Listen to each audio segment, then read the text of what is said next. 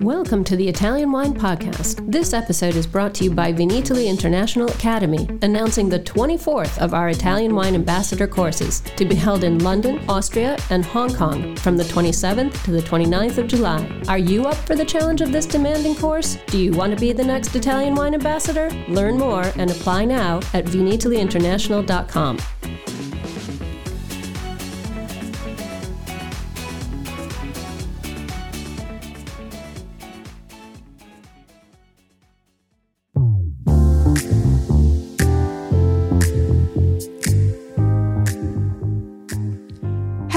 Everybody. My name is Polly Hammond, and you are listening to Uncorked, the Italian wine podcast series about all things marketing and communication. Join me each week for candid conversations with experts from within and beyond the wine world as we explore what it takes to build a profitable business in today's constantly shifting environment. Today, we're joined by the multi talented Miss Felicity Carter, a respected journalist, editor, and all around answer seeker Felicity chats with me today about the ins and outs of publishing, why the editing process is crucial to proper journalism, and how wineries can use tried and tested writing techniques to improve following, loyalty, and sales. From feedback to Freitag, we're talking good stories and good writing. Let's get into it. Good morning, Felicity Carter, one of my very favorite people in war in the world, not just in wine. Um, one of my very favorite people. Thank you for joining me today. Good morning, Polly. It's always a pleasure to talk to you because you're one of my favorite people. Well, we Antipodeans have to stick together. That's, right. That's really what it is, especially in wine. Um, I was thinking when I was writing the intro for this that like everyone knows you. I feel like everyone knows um, Felicity and what you do and what you've done but um, actually you have you have done a lot of shit that is not sort of wine trade related and that is going to tie into some of the things that i want to talk about today. So i'm going to start with this big question. Tell me a little bit about what you did in the writing and journalism world in advertising and marketing before you got sucked into wine Oh well, so I tried very hard to be a um, to be a performer. I trained originally as a classical singer, but the fly in the ointment, the the crick in the plan was that I wasn't good enough, and so um, I, I found myself I found myself in my late 20s with a day job, which was writing brochures for a wine company. And I suddenly realized it was my real job. It wasn't my day job at all. So um, I went into advertising as a copywriter. Uh, I went and worked in a blue chip agency. We had really big clients, MasterCard, Qantas, people like that. Um, and I learned, I learned the dark arts of persuasion through, through copywriting. But I didn't really enjoy people telling me how to use my creativity. And, um, you know, what happens is everything is done by committee. So you write something and then a whole bunch of lawyers and account people come along and completely rewrite it into nothing. So I went back to university, I did postgraduate work in journalism, um, I, particularly after September 11. I was really interested in foreign affairs. And I graduated and discovered that there were, to my horror, that there were no jobs being offered to mature age students who couldn't speak Chinese, Russian, or Arabic, that the, the um, foreign correspondence was just uh, not going to happen. So um, I basically did lots of things. I worked, I worked as a freelancer, so I worked for newspapers, I worked for magazines, I did general feature writing, I did a lot of science and medical reporting um, because I'd done some science at university, and uh, and then I, I did some wine writing as well. So and uh, and in that period, I also wrote a couple of books, and um, I ended up doing book editing too. So I've had quite a lot of experience across a range of media. Book editing Yes, hmm. we had a um, uh, when I worked at Meiningers, we had an absolutely sensationally talented sub editor who uh, was in town because his wife was teaching at the international school here. I've never worked with such an absolutely top class professional. I used to get emails from him at three o'clock in the morning, thinking, you know, saying. Here's why I've rendered this Russian name in English like this. Here's my reasoning. And he would write me a long email. Um, but he went back to the States with his wife and um, became the CEO of a major romance book house. so a few years ago, he wrote to me. He said, "We're, we're just overwhelmed with work. Can you can you edit some of our books?" So for a while, I did. I used to edit romance books while I was in airports. You edited romance novels. I, uh, I, I mean, I can't help but think about. We laughingly call the back of late, you know, back of wine bottle labels romance. And a lot of the content that we write for websites, we describe as the romance language on it. I mean, is there anything when you look at the writing that we do in uh, in our wine world that reminds you of your romance novels and editing? Absolutely nothing. They're completely absolutely nothing. That means we're failing because holy shit, romance novels sell like hotcakes. Maybe we need to. They do well. The the so like most people I, you know I, I don't actually read many romance novels myself and so i wasn't sure how i would approach it. But when you when you do it it's it's like any other writing. Is there clarity? Do you understand what's going on? Is there some sort of you know passion you know written into it? Is it do you get sucked into the characters and so on? Um, and that's true whether you're editing crime or romance or thriller or, or literary books. And so, what you often see in wine writing is you see uh, you see two sort of problems. One is that often it's didactic. Um, somebody is writing to educate the reader. Most readers don't actually want to be educated. Most people are not sitting around thinking, "Hmm, today I would really like to know about the soil in a random area of Spain. Where can I get an article about that?" And most people actually get really pissed off at the notion that we're trying to educate them. Like they may yeah. not. This is what we notice in in our user feedback that they may not express it as I'm pissed off because you're trying to educate me, but there's sort of this tacit abrasion that they're like, you know, if you're trying to educate me, the implication is I am stupid or do not know enough. And that, that that's just very uncomfortable for a lot of people. Yeah. And most of us, you know, most of us when we in our own spare time are not reading to you know so that we can study up for an exam and a lot of a lot of wine writing is written as though you know you're you're going to study it at the end and take a test. Um, lots of information that's completely unnecessary, or information that's given and then the the reason that you're telling somebody isn't there. So I get a lot of wine articles sent to me, and somewhere in the wine note somebody will say, and this is on uh, you know slate soil, and I always go, so what does that mean? What does that mean for the final wine? What does that mean for the taste of the final wine? Why does somebody need to know that this is grown on a slate soil? And quite often they can't tell me, in which case I just strike it out. It means it's, it's not necessary. So, is there a big difference between the marketing copywriting that you did when you were, you know, like early out of post grad compared to the, it, would it be considered creative writing that that you work in now?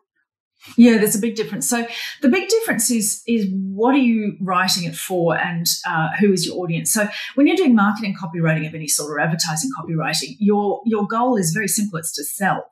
You are there to persuade somebody to buy something, and that's the game. Um, I've got something to sell. You've got money in your pocket. I want the money, and nobody reads advertising copy for entertainment or for um, for educational purposes. They don't want to read it, right? They want to they want to just click off or whatever. So you've got you've got seconds to grab their attention and tell them why they need to hand you money. Now, when you're writing an article, you're not doing that at all. You're not there to sell them. Um, and if you are there to sell them, then you're being unethical. Um, you're you're there to entertain them. You're there to inform them, or you know, or, or for some other reason. So, in the past few months, I noticed that at Pix, you've rolled out with some super interesting articles, like not typical articles at all. You have sent wine to Antarctica most recently. You have made celebrity wine. These are straight up entertaining, you know, delightful, informative, not not educational, uh, you know, except that it just broadens our worldview. So, how do you come up with the ideas for what kind of are, are crazy off the wall articles in our wine world? Like, is that do you have the idea and you go out and you find the journalists for it, or do journalists pitch ideas to you? What does that process look like? Both. So, in the case of the celebrity wine, that was an idea that I came up with ages and ages ago. Um, that it would be cool to look at how wines are, you know, how you can actually commission your own wine and, and make your own wine. So, in that case, I went out to a writer who's not a wine writer. He's he's a wine and spirits writer, um, and, and I I briefed him. I briefed him on, you know, how you find a bulk wine producer and so on. And those articles aren't entertaining by accident. We actually did, you know, many, many, many emails back and forth about how we would structure it and, and how we would do it to get that. In the case of the Antarctica one, David is a, a science writer for the New Yorker, and he's a like he's a extraordinary writer. He's he's got books out there that have been bestsellers and stuff. So when I found out he was going to Antarctica, he was he was just saying I'm going to be away for a few months. I actually immediately said, "Great, can you take some wine to Antarctica and do a uh, do a tasting?" And he said, "I'm not actually sure that I can because we've got you know weight limitations that are really strict and so on." And I was like, David, please, we smuggle some wine to Antarctica. It took a, it took a lot of back and forth, and then and then again, you know that is a that is a New Yorker level article. But again, when that came in, it came in at four thousand six hundred words, and we had a process of negotiation about what we are going to throw out and stuff. We did about five rounds. So when it was published, how many words was it? Two and a half thousand, which is holy shit for us. Yeah. Um, so so sometimes I come up with ideas like I've got a whole lot of ideas I've found out to people, um, and sometimes people come to me with ideas. The the issue often is that um, wine writing if, if you've done it for a very long time, it's like anything. You become a specialist, and so you you start to see the world like people inside that specialty do. And sometimes it can be quite hard to see the world in a very different way. And that's where sometimes um, I go to writers who are outside the wine world because they don't have those same um, those same needs that wine writers have got to to talk about soils and trellising and so on. Yeah, and just our our habits and our patterns and our interests. I mean, I, I think we all notice that that we can become really insular in what we know and what we fall back to. So, okay, I'm really curious about this because I come from a, a design background and as i've gotten older you know seniority that's led to creative direction and in creative direction the process is really you know, it's like the unsung or unspoken partner in creating something. You're not ever going to get the credit for going in and taking it from you know an idea that has some some great um nuggets you know or like kernels and and turning it into something that is the final product is that the same thing for your editor role? It certainly is. It's something that we talk about a lot. I have a very close friend of mine who is a um, chief executive editor of a major publishing house in Australia, and she she turns out you know award winning books and bestsellers and stuff. And every time she gets another award, or one of her authors gets an award, she's always like, "I wrote that." you know, that wouldn't have existed without me. That was my idea. But of course, you know, you can never you can never publicly take credit for for somebody else. Why not though? Because I mean, in in design, you know, we recently had the whole thing where Coinbase went out and said, "Oh, this particular ad could never have been produced by an agency. This was just so close to the heart of what we did." And the agency director actually said, "Really? Because here's page 18 of the slide deck we presented to you, and this this was. I mean, it was a massive public kerfuffle is this the sort of thing where we need to be looking at different kinds of attribution you know different names in in the title and in the credits like how does that work it's actually beginning to happen a little bit in journalism where um, people are now starting to put at the bottom, you know, this was edited by or extra reporting by. There's a lot more, there's, there is gradually a lot more transparency about how the process happens. Um, sometimes as a form of protection, you know, journalists get a lot of um, a lot of blowback on, on social media, sometimes because of the headline. Um, and of course, they don't write the headline, they have nothing to do with it. So, um, because of social media, gradually there is a turn towards this crediting other people that worked on the um, on the piece, but it's never been it's never been traditional. that the role of the the editor and, and the art director and so on is to stay in the background to just make sure everything looks professional and uh, and and to live with the fact that you won't get credit for it you sit around with all of your colleagues, you come up with ideas, and you may or you may not explore it. Is an idea creditable Oh, that's a really interesting question. So, so the, the thing has always been that ideas aren't copyright. If you come up with an idea and you blab it to somebody else and somebody takes the idea and they run with it, well, more for you, you shouldn't have said it because you can't do anything about that. Um, and, you know, we've all done it. We've all sat there and, and you know, um, said things out loud that somebody else has taken and done something with. And unfortunately, all you can learn is um, keep your mouth shut. So ideas have never been copyright. Um, it's the execution of the idea that is patented and, and copyrightable. And I don't see that changing. Because I mean, I don't know. I, I kind of look at, I, you know, okay, so you and I are of an age, and neither of us are 22. Um, I, I kind of look at younger people coming up where they are just brought up in this era of attribution and I sort of wonder are is their expectation or their willingness to actually attribute ideas going to end up being better than ours? Have been? Well, I actually, I, so first of all, I actually think it's the other way around. I'm seeing, I'm seeing younger people um, taking ideas and taking things because of they've grown up in a world of Wikipedia and and Google, where you know information is just freely out there and, and you can use it. I think that's a really serious problem. Is is the lack of attribution of, of intellectual property? Um, you could be right. The, the problem always with with industries, legacy industries like publishing, is that they um, you know, they move at the speed of granite. Um, you know, everyone on site can see that you need to do something or that something should be done. Do you actually go and do it? No, you don't. It happens at a very glacial pace. So kind of like wine. So really, I'm like, that just means that wine publishing is the slowest snail we've ever encountered um, in the batch. That actually, that's a really good segue because I know that about what was it, six weeks ago, eight weeks ago, you started your new Substack, which is the Editrix. And mm. I, will put a link to that in the description. Um, this, for me, knowing you personally, but also knowing the role that you play in wine, I thought this was super interesting. So, sort of first question why Substack? Oh, okay. So, so the new the new publishing kit in town that everybody is interested in is newsletters.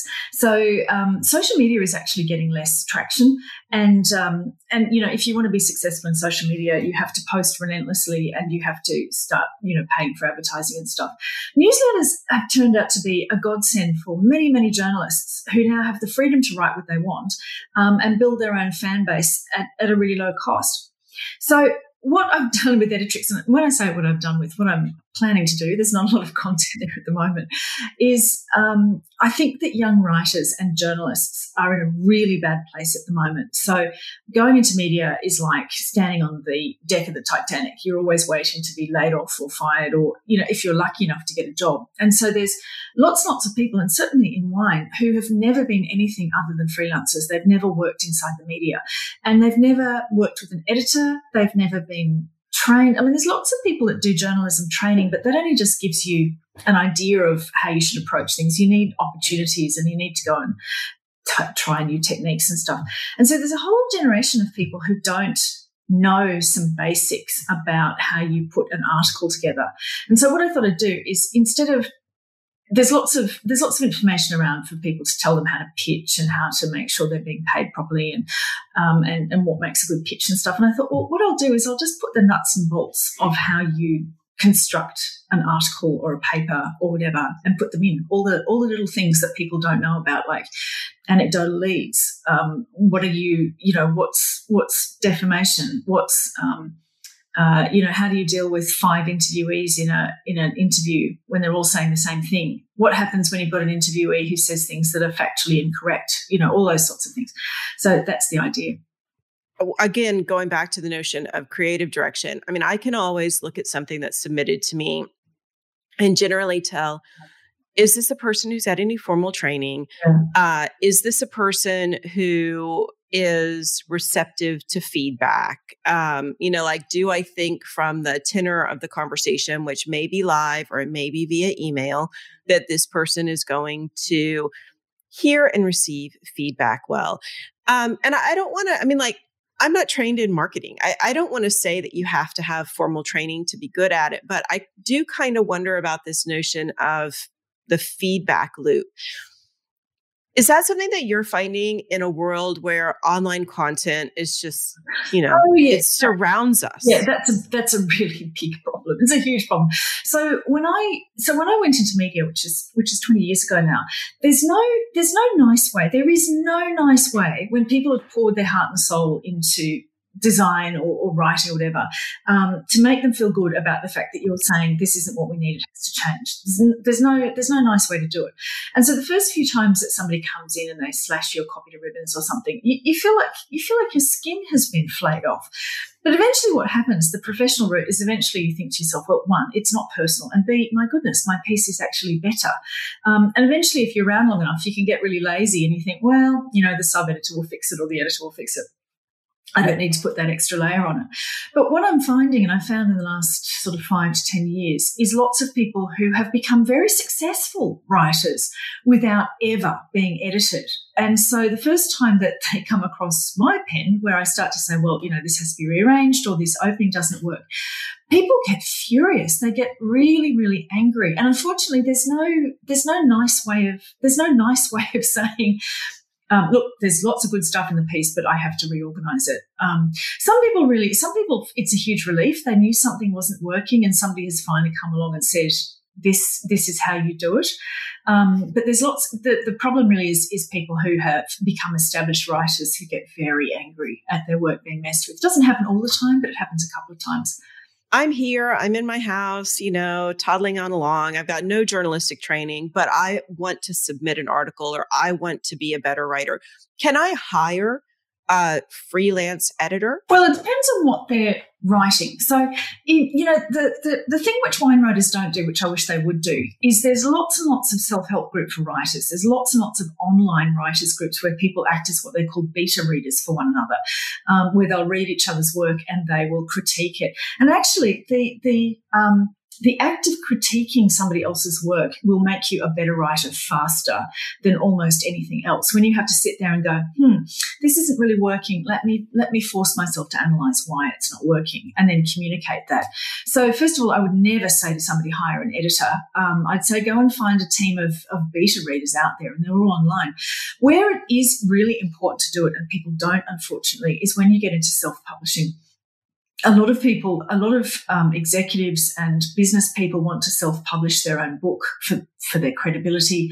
Um, that's when they need to hire an editor. A lot of people want to get into self-publishing for their fiction, and that's when you really need a proofreader and editor.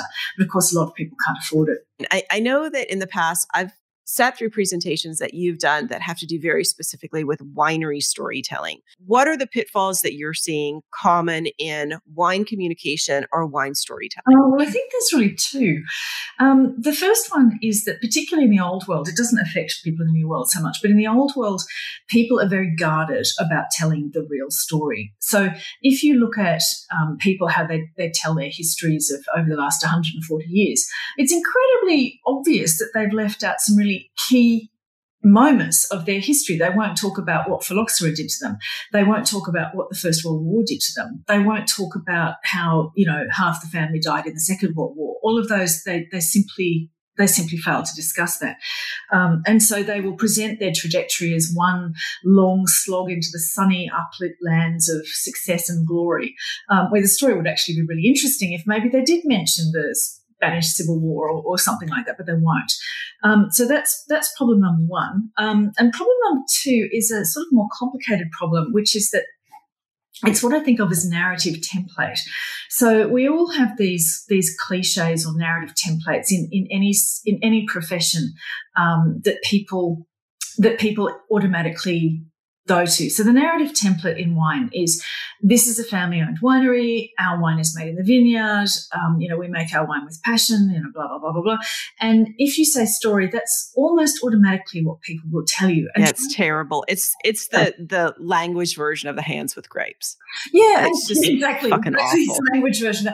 And moving people past that is really scary and difficult because um, that story has become the industry standard. So if you try and say to people, "Okay, let's let's move on. Let's let's go into something else," it's it's quite frightening because you're asking them to break the thing that they know is the safe response. And most most people actually can't do it um, without professional help, without somebody coming in and saying, "Well, hang on, you haven't mentioned." This? Why don't you mention this? And often, often we're poor witnesses to our own lives. Sometimes what we um, what we take for granted about our own life and we think isn't interesting to our own life, we just leave out of the story. And actually, maybe it's extremely interesting, but you need somebody else to come in and say, "Hey, that's fascinating. Why don't you talk about that?"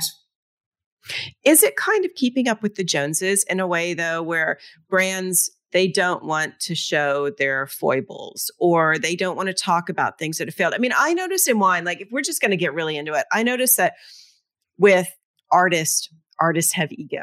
And then you have wine, and wine has ego. You know, we're so afraid to ever talk about things that go wrong because we think that it's going to diminish us in front yeah. of our competition and it's going to diminish us in front of our consumers. When in fact, good storytelling is rife with conflict. I mean, it's always a story of how we overcome things that by our own guilt or omission, right? Our, our own ignorance that it got in our way. Um, and I deal with this with wine brands all the time the willingness to be open about the things that went wrong. And mm. they just won't do it.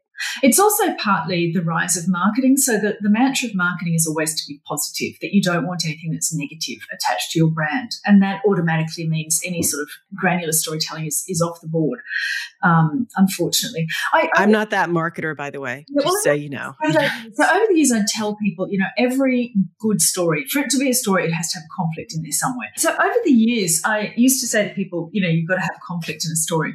And everybody automatically thought that I meant you know, dirt, um, you know, and people were really personal conflict. Yeah, or, or just sort of, you know, bad things. There needs to be bad yeah. things in there. And a lot of people actually said to me, look, I went into wine because of I don't want to sort of do investigative journalism or deep. And I was like, no, no, no, you know, somebody, somebody up against a devastating hailstorm, man against nature is a is a conflict, you know that.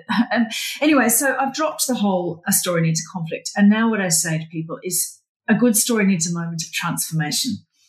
And now, now people go, oh yeah, I can see that. So um, that's that's my new thing. Does this story have a moment of transformation? No. Well, then you have an anecdote social media is an interesting one for me that comes up in this space of storytelling and marketing and authenticity and all of this stuff because I think that there's an ability, there's a good way to use social media where you can have little micro stories. You know, you're telling the little stories of your day, you're presenting the little conflicts or the little joys or the little transformations, whatever it might be. Um, I actually look at it and say, is there space for people who are not great big storytellers to actually use these little stories, you know, almost like serialized versions of the transformation or the conflict?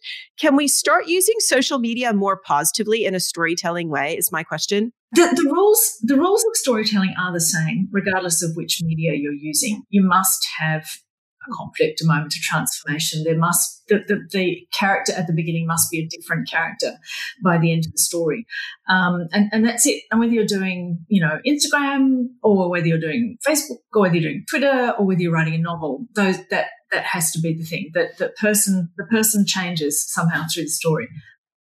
So when we're working on storytelling with our clients, we will often use the seven story archetypes. And the one in particular that we tend to fall back on, which I think that I will enjoy you grilling me or debating me on this one is we will often refer to the hero's journey because it's one that a lot of people can sink their teeth into. It's very easily um, analogous to what they see, read, you know, listen to. These seven story archetypes, is this something that can apply to wine? Oh, yeah, absolutely. And in fact, you can see this in the biodynamic conversation. They use too much, I think, because they all do it. They use the Cinderella archetype. Um, it goes like this it goes, I started with this property and the soil was dead. There were no insects, there were no birds. The place was just, you know, a blasted wasteland. And then I, you know, Cinderella in the ashes. And then I applied you know, biodynamics, and then the prince came. And now there are birds, there are insects, the soil is full of life. Um, that is a classic Cinderella story. I, I, and I think that is that I, part of the reason that they're they're kicking our ass. Do they have a better story? They've actually found a better story than a lot of traditional wine has. No, Cinderella is actually one of the most the oldest stories in the world. It's it's been recorded back for many many centuries, and it's been found as far away as China. It's deeply hooks into the human psyche. There's a very very powerful story. Now, I think if you're a biodynamic person, unfortunately, everybody else is using the Cinderella story, and you should try something different.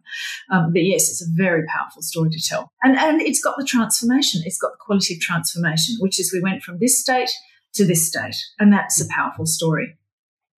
So, uh, I don't know if you've done a lot of research on YouTube or video production, but I'm absolutely fascinated by how this works. And um, good YouTubers, and, and what I mean by that is YouTubers with a high uh, like with high production value, with high follower numbers, with regularly scheduled programming, often you'll have someone standing in front of the camera presenting it, but it has been written by another person. What I'm really curious about is are we, for want of a better word, are we losing good writers to other content formats? Because if I was if I was a young person writing right now, or if I was looking at it coming up in storytelling, I would probably not be doing it in in the written word.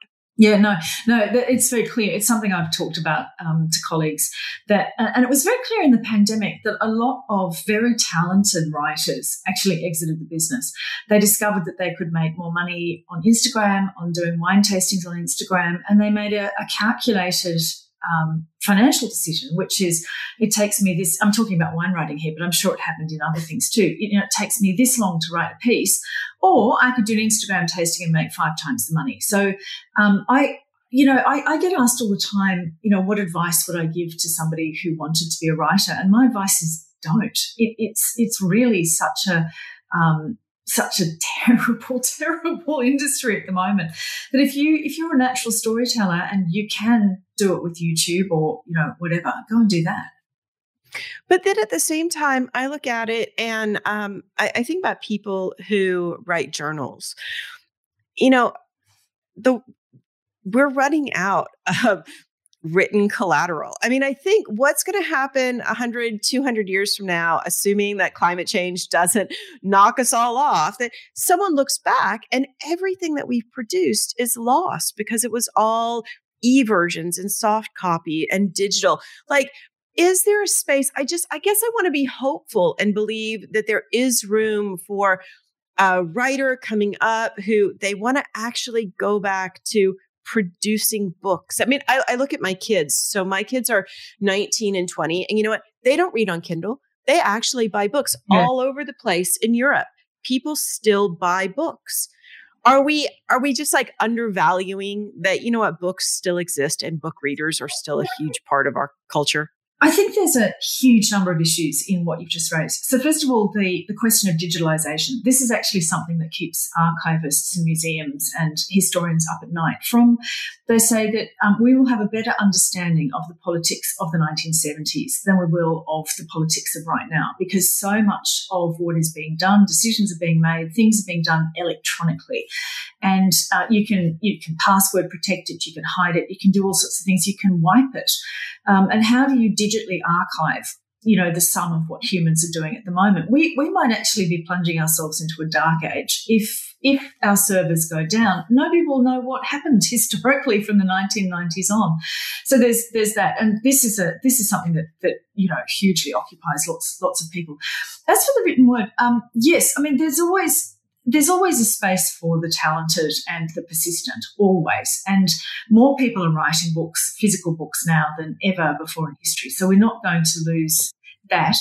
Um, I think, though, if you look at the economics of publishing, what's happening, certainly in the English speaking world, though less less in Europe because of um, because of the way their laws are structured, is that publishing now has become a, a winner take all enterprise. Where if you're a brand name uh, if you're Stephen King, um, or in the UK, the children's writer David Walliams, you can write as many books as you like, and they will be published and they will be put, you know, face first in the window and on the tables in the bookshop. If you're anybody else that doesn't hasn't established a brand, you either have to have a, an instant fluky breakout success, or you're going to slide into oblivion, and that's because of the way the economics of publishing are working. Um, Is that just publishing though? I think that we could argue that, especially in America, that's just how big brands dominate. I mean, this comes, you and I have discussed Naomi Klein's no logo, right? That is something that she talks about in that, that the big brands, one of their goals is to actually dominate that, you know, like mind share, that awareness. The big brands are investing heavily to make certain that they are always at the forefront of our thoughts. And we actually talk about this in wine. So, this is a good question. Can a good story overcome a saturated market? Is it that a good story needs the channel? So, like if you're a wine brand and you have a good story, do you need good PR to get it out there? Okay, so this is a really complicated thing as well. So, um, let's, let's just go back to publishing for a second. Why is it that um, publishing is becoming more and more of a desert in the English speaking world? And it's, it's actually not in other parts of the world. And it comes down to a simple economic decision that was taken in the 1990s, which in places like the UK, um, they, they said you can discount books if you want. They never said that on the continent. You can't discount books here. Um, you have to sell them for their full price. And what meant that meant was that um, you could start using books as loss leaders. So when Harry Potter came out, lots and lots of supermarkets began to stock Harry Potter and sell it at a loss because they knew it would bring people in and they would they would buy other things. So instantly, what that meant was that in order to make money from your best sellers, from the things that should have made you the most amount of money, you had to start having volume. Um, and so you know you're either a bestseller or forget it. Now, that didn't happen in the continent. They don't allow you to discount. And as a result, they have a much healthier um, ecosystem of writers. So let's, let's talk about how that works in other areas. With wine, it's all about you know, we like to think it's about the quality of the wine and so on. But there's a lot of great books out there that nobody are reading because they don't know about them. It's about the distribution channel that you've got. And so if you've got a good story that will appeal to a distributor, then um, great. So it's it's who whose story is it? You know, who who is it that you're telling the story to? And this this comes down to the audience. So if you're telling a great story to the natural wine crowd, they will you know they will promote it through their networks and you know off you go um, as long as they like the wine if you if you want to get into the the mass market and your treasury wine estate then you go to big agencies in london and you come up with 19 crimes and you come up with the you know the virtual reality and stuff like that. Um, so ultimately, yeah, ultimately, it the story will only work if you've got the right distribution channel under it. You know, we all, this is the thing. We all like to think we're all captains of our own destiny, um, and that you know, if you make a really great wine and it's got a really great story, that it will take off. And unfortunately, not unless all of those other things in place. If you've got a really outstanding wine, one, one thing that is good about the wine world is that um, writers are always looking to be the discoverer of amazing wines. And if there's an amazing wine out there that they can discover, everyone else will discover it as well. You, you will you will you will go gangbusters, but the story itself won't do that. I, I, just want to go back to the storytelling for a minute. I interviewed a couple months back a young woman by the name of Diva Giles, who runs a wine bar in New Zealand. So she's 26 and this is this award-winning wine bar and the staff is all really young and they're completely blowing away the notion of millennials and Gen Z don't love wine.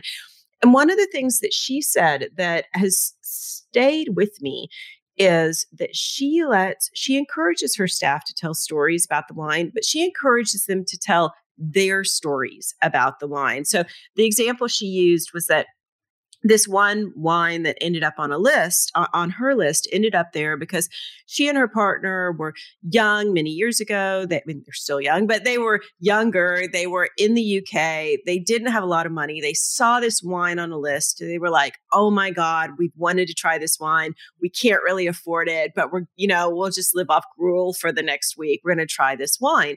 And so here she is years later with her own wine bar and they were given an opportunity to put it on the list and they were like hell yeah we're absolutely absolutely putting it on the list. And the story that she tells her patrons is the story of getting from being that 18 year old trying the wine in the UK to getting it on her list and that it sells like hotcakes and that she has all of her staff members tell their personal stories with the wine. And hmm. I think this is something that is so like accidentally clever. You know, for her generation, she never thought anything about it. But for our generations, or for anyone that really controls their brand, this notion of letting the story unfold, right? To releasing control of the brand and letting someone in our distribution chain tell a story that may not be our prescribed story can be off putting or confronting Well, actually, this is the heart of romance novels. This is why um, romance does really well. I, I, had a discussion with some writers, and we were talking about what happens if you have an unpleasant character. How do you make um, how do you make the reader want to spend time with an unpleasant character? And somebody said something which has stuck with me, which is we love people who love something.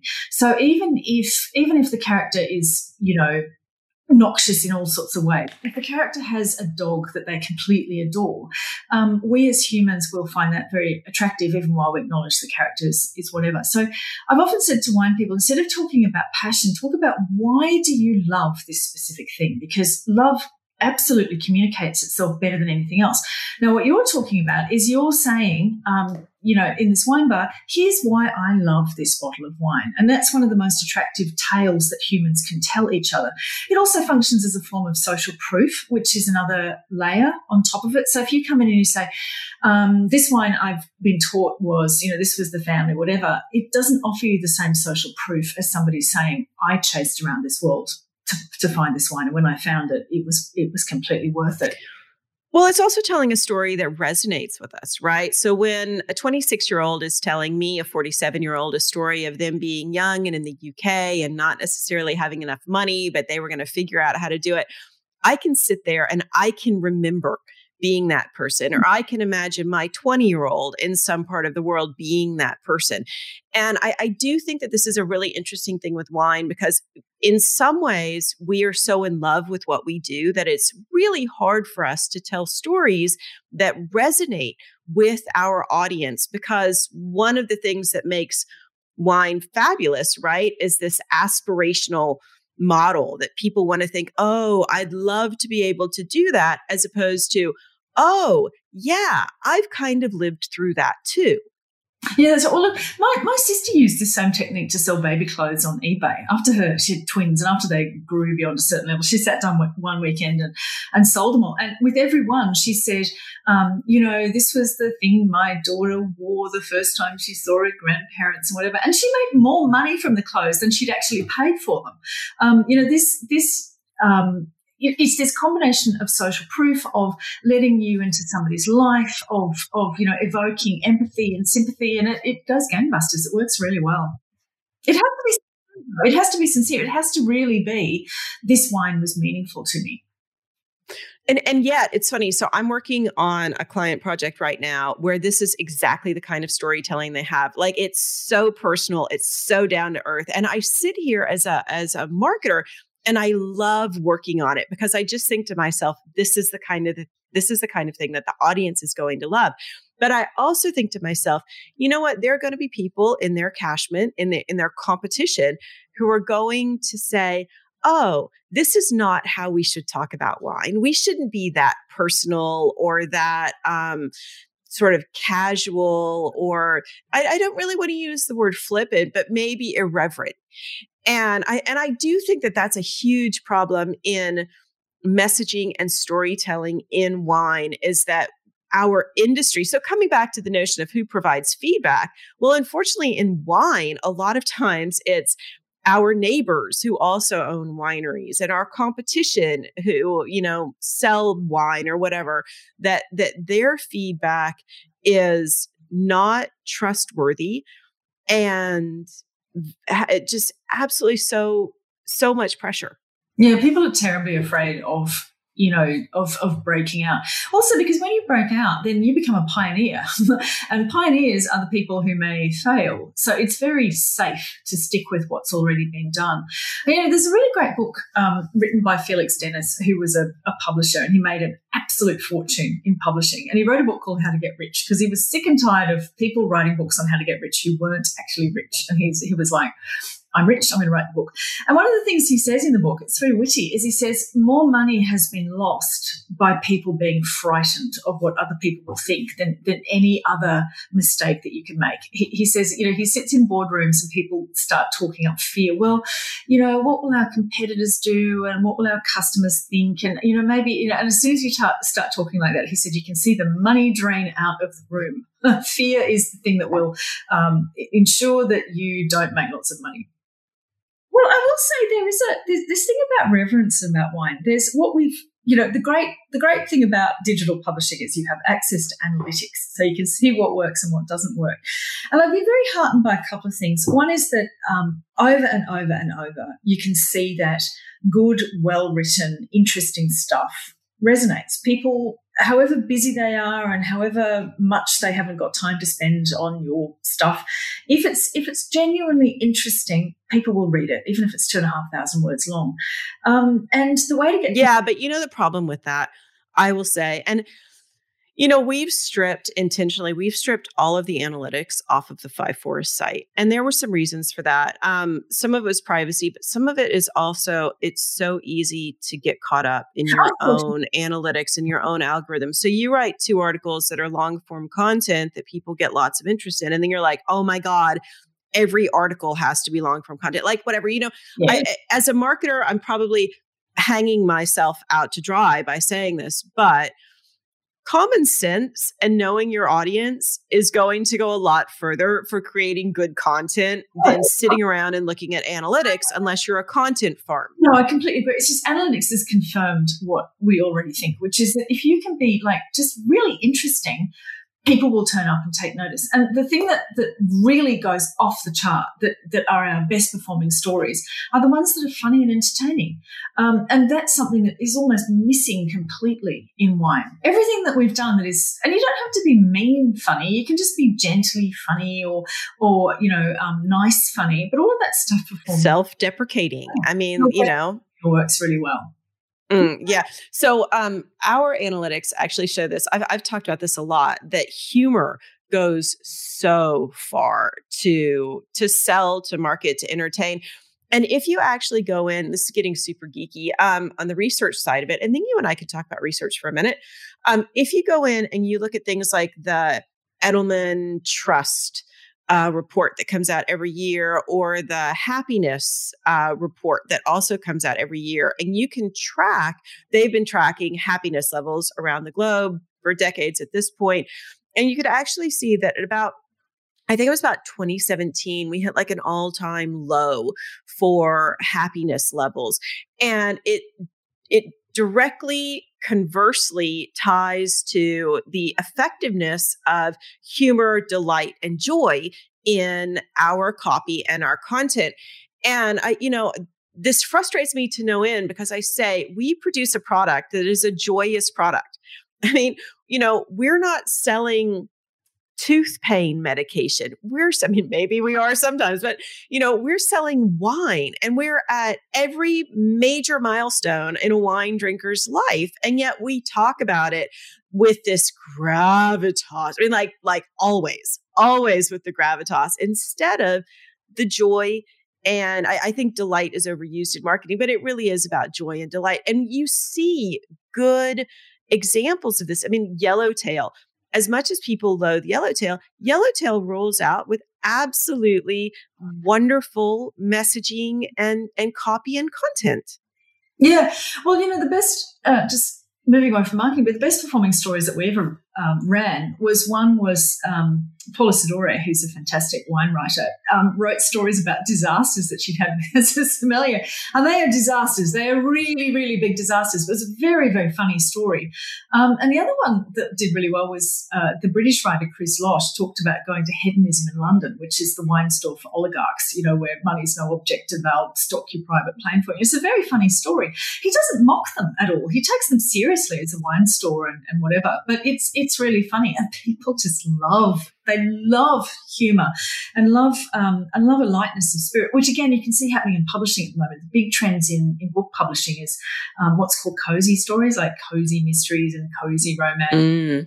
that is um, is all sort of happy ending, no matter how seriously the, you know whatever the seriousness of the subject matter. The same thing is happening in the food world. Yeah. To be fair, that you see a, a real rise in comfort foods. Um, you've got you know, great chefs who are moving toward more traditional or provincial dishes. Like the notion of things being highfalutin uh, is just being toned down more and more. And, and it would be really interesting to just embrace that as a pattern across consumer behaviors and say, okay, what does that mean for you know, the fine wine world. What does that mean for the $35,000 spirits bottles? Like, are we actually seeing a real bifurcation of our audiences between the people who do want that, you know, that sort of coziness, that that comfortable space, and people who still fall into the category of the explorer and how do we how do we meet them in the middle i actually want to spend a little bit of time talking about mm-hmm. research can I just jump in on that? So that's that's an interesting research one. So um, often the people who are into the you know the Veblen goods, the people who buy um, all of those expensive things, they want the comfort wines as well. You know, you're talking to the analysts inside the big companies who track these things, and they know that there are people who you know drink Lafite at their formal lawyers' dinners, and then they go home on Friday night and then drink barefoot. They can sometimes be the same people. I do want to um, very briefly touch upon market research because I know when you were at Meininger's, you led quite a bit of international market research. Is that correct? Yeah. Is that something that you are um, that you are still doing? Is that information that you find more and more wine brands are interested in receiving? Like I, I noticed that for us in terms of wine research we don't have a lot of places to go to get uh, quantitative data specific to the wine industry Oh, look, it's a ser- it's a serious problem. There's a huge requirement for research. Um, it's absolutely enormous, and even knowing who's got it is something that most people in the wine industry don't know. I mean, every time we every published time we published a a, a, a market analysis or something, it would you know we would get our website crashed from the number of people who were visiting. I've, I've actually been thinking that um, there's such a need for it that that you know maybe on the side I should I should I don't know if anyone's listening to this and they'd like to invest, send us some money because the, the need for this is huge, particularly when you start going into markets that are complex and opaque. You start going into, you know, where there's language barriers like um, South Korea or um, Japan, where they're great markets, they're really good markets, but, but getting market data can be very, very, very difficult. Um, yeah. And, and, and nobody's really. I'm in. Yeah. Well, a lot of, I mean, like, I need that data. I'll do it. Um, yeah, a lot of the data that's out there is actually not very good. Um, you know, people approach other markets with the assumption that the markets operate the same way as their own market does, and they don't. They don't. They start from that basis. They don't start from the basis of you know what are the key things I need to know about this new market.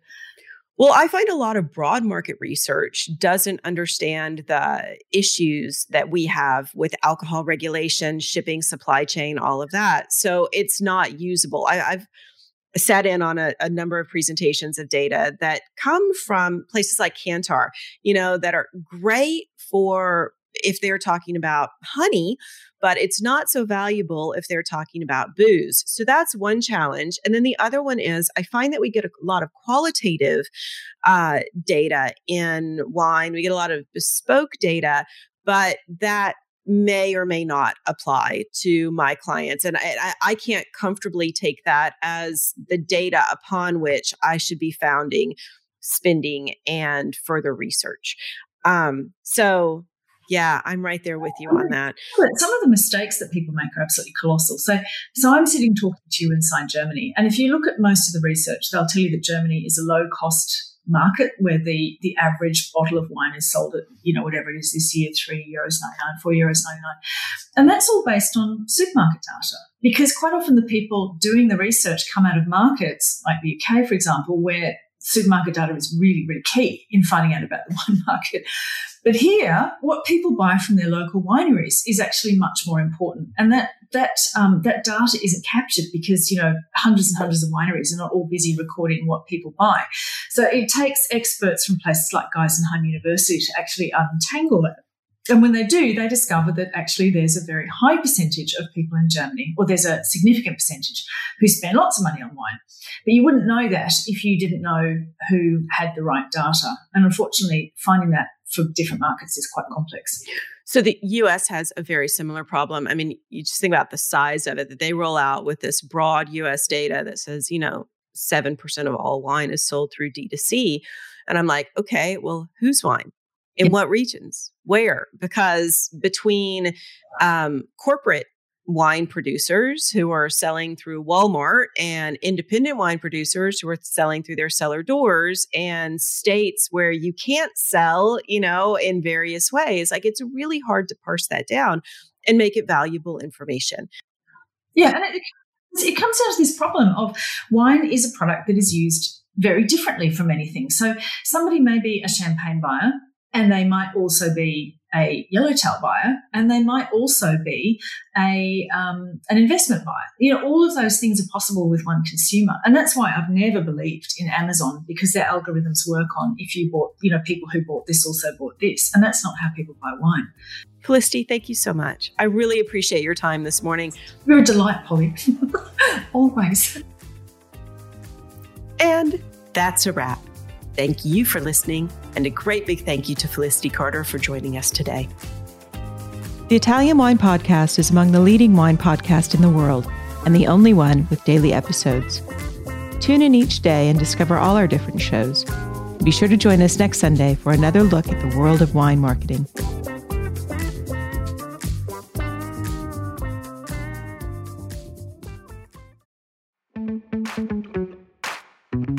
Thanks for listening to this episode of Italian Wine Podcast, brought to you by Vinitaly Academy, home of the gold standard of Italian wine education. Do you want to be the next ambassador? Apply online at vinitalyinternational.com for courses in London, Austria, and Hong Kong the 27th to the 29th of July. Remember to subscribe and like Italian Wine Podcast and catch us on SoundCloud, Spotify, and wherever you get your pods. You can also find our entire back catalog of episodes at ItalianWinePodcast.com.